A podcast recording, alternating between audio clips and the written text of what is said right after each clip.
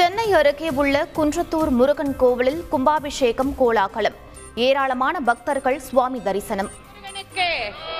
ஞானவேல் முருகனுக்கு கந்தக்கடவுளுக்கு குன்றக்குடி குமரனுக்கு சுப்பிரமணிய சுவாமிக்கு முத்துக்குமரனுக்கு. கொரோனா தடுப்பு நடவடிக்கைகள் குறித்து முதலமைச்சர் ஸ்டாலின் இன்று ஆலோசனை. காலை ஒன்பது மணிக்கு நடைபெறும் கூட்டத்தில் சுகாதாரத்துறை அதிகாரிகள் நிபுணர்கள் பங்கேற்பு.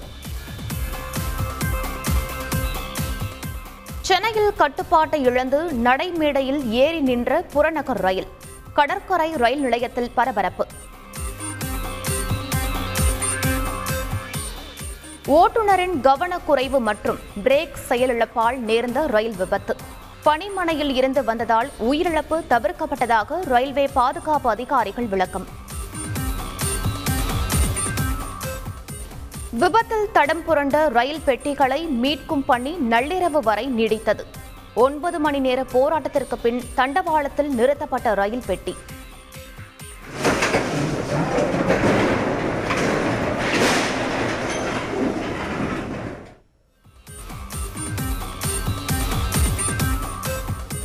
பல்கலைக்கழக பொது நுழைவுத் தேர்வு தொடர்பாக அமைச்சர் பொன்முடிக்கு மத்திய அமைச்சர் தர்மேந்திர பிரதான் கடிதம்.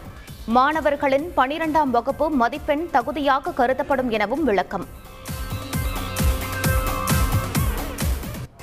பத்து பதினொன்று பனிரெண்டாம் வகுப்புகளுக்கான செய்முறை தேர்வுகள் இன்று தொடக்கம். தமிழகம் முழுவதும் பத்து லட்சத்திற்கும் மேற்பட்ட மாணவர்கள் எழுதுகின்றனர். மர்ம நபர்கள் ஆபாச வீடியோ அனுப்புவதாக நடிகர் நகுல் மனைவி பரபரப்பு புகார். போலீசில் புகார் அளித்தும் நடவடிக்கை இல்லை என குற்றச்சாட்டு.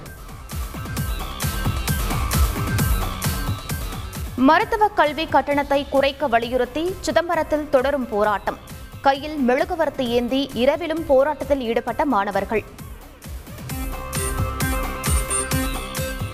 சட்டவிரோதமாக பாறைகளை கடத்துவோரை அதிகாரிகள் விட்டுவிடுவதாக டெம்போ உரிமையாளர்கள் குற்றச்சாட்டு. கன்னியாகுமரியில் அமைச்சர் பங்கேற்ற கிராம சபை கூட்டத்தில் சலசலப்பு. நாகை கடற்கரையில் களை கட்டிய அமுத பெருவிழா. பாரம்பரிய இசையுடன் கண்கவர் கலை நிகழ்ச்சி.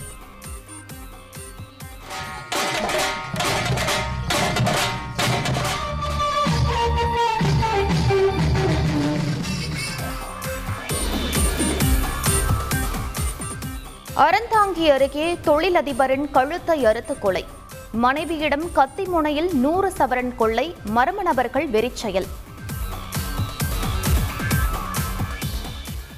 கேரள சிறுமிகளின் புகைப்படங்களை ஆபாசமாக சித்தரித்து மிரட்டல். சென்னை கல்லூரி மாணவர் சிறையில் அடைப்பு.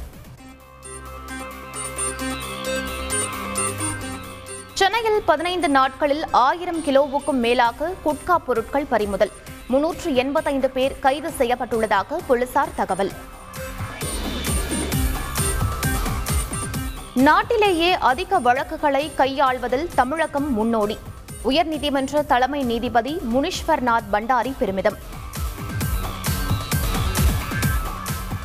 ரஷ்யாவுடனான நட்பை முறிக்கும் காலம் இந்தியாவிற்கு வந்துவிட்டது. யுக்ரைன் அதிபர் ஜிலன்ஸ்கி கருத்து.